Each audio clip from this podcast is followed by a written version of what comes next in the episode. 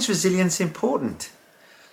Well, all of us, no matter how happy or successful our lives are, um, could be even the most successful people in the world, we all are going to face times where things go wrong in our lives. Everyone is going to face those times. We will lose somebody that we love, we will go through illness, myriad will lose our jobs, we'll become ill. There's a whole host of reasons why we will all suffer and go through periods of life which are called adversity. But you will notice some people manage to get over and react much better than others to those events in life. So, resilience is the ability to be able to cope and deal with those issues, those periods of darkness, uncertainty, adversity, and deal with them in a way that does not impact our well being for such a long time that it affects the rest of our lives and affects the quality of our lives. It's much more than bouncing back. You hear the term bouncing back. Resilience is the ability to bounce back. Well, you're not on a you're not a bouncy ball, but it is the ability to deal with things that go wrong. So if you have resilience, you will have better quality of life and you will have peace of mind.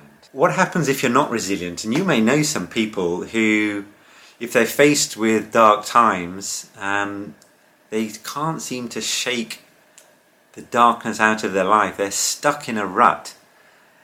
So even if something seemingly small happens, they seem to dwell on that event for a long time. It affects their sleep, their appetite.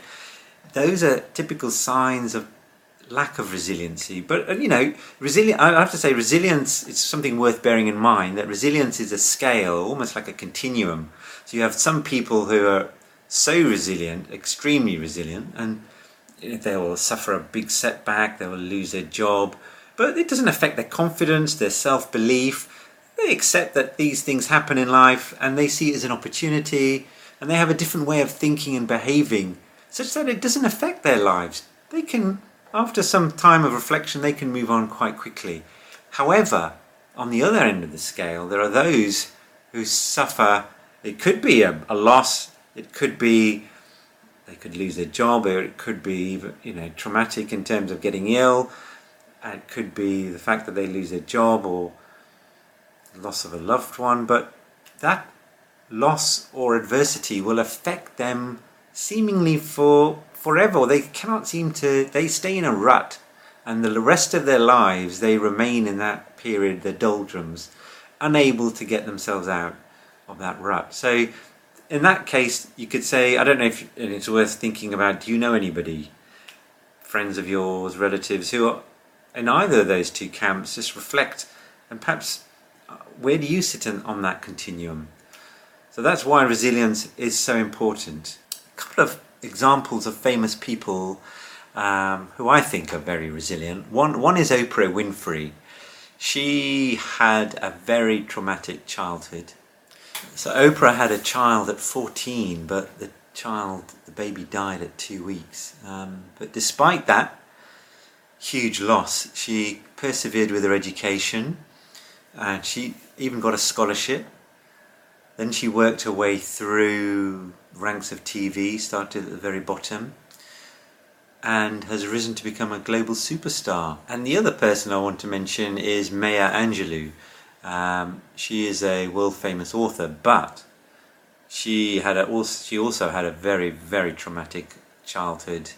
She was raped by her mother's boyfriend at eight years old and then she had to work in the sex industry to support herself and her family at a very young age. But she has now become a, a, one of the world's best selling authors with books such as And I Shall Rise and Why the Cage Bird Sings. A couple of really important points about resilience. Definitely worth bearing in mind. First of all, resilience is not fixed during our lifetime. It definitely changes, so it's worth bearing that in mind. The other point about resilience is that it is multidimensional. What do I mean by that?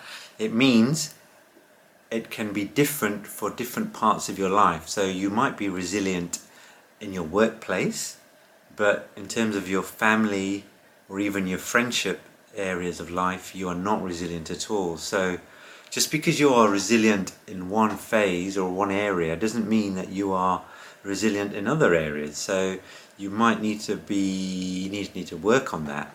And you need, first of all, you need to be aware of that um, before you make changes. Um, thirdly, there is no one correct and fixed way of becoming resilient. And there's different ways of becoming resilient, and there's different strategies which I'm going to talk about. But I'm not saying one strategy works and is the only strategy that is going to be beneficial to you.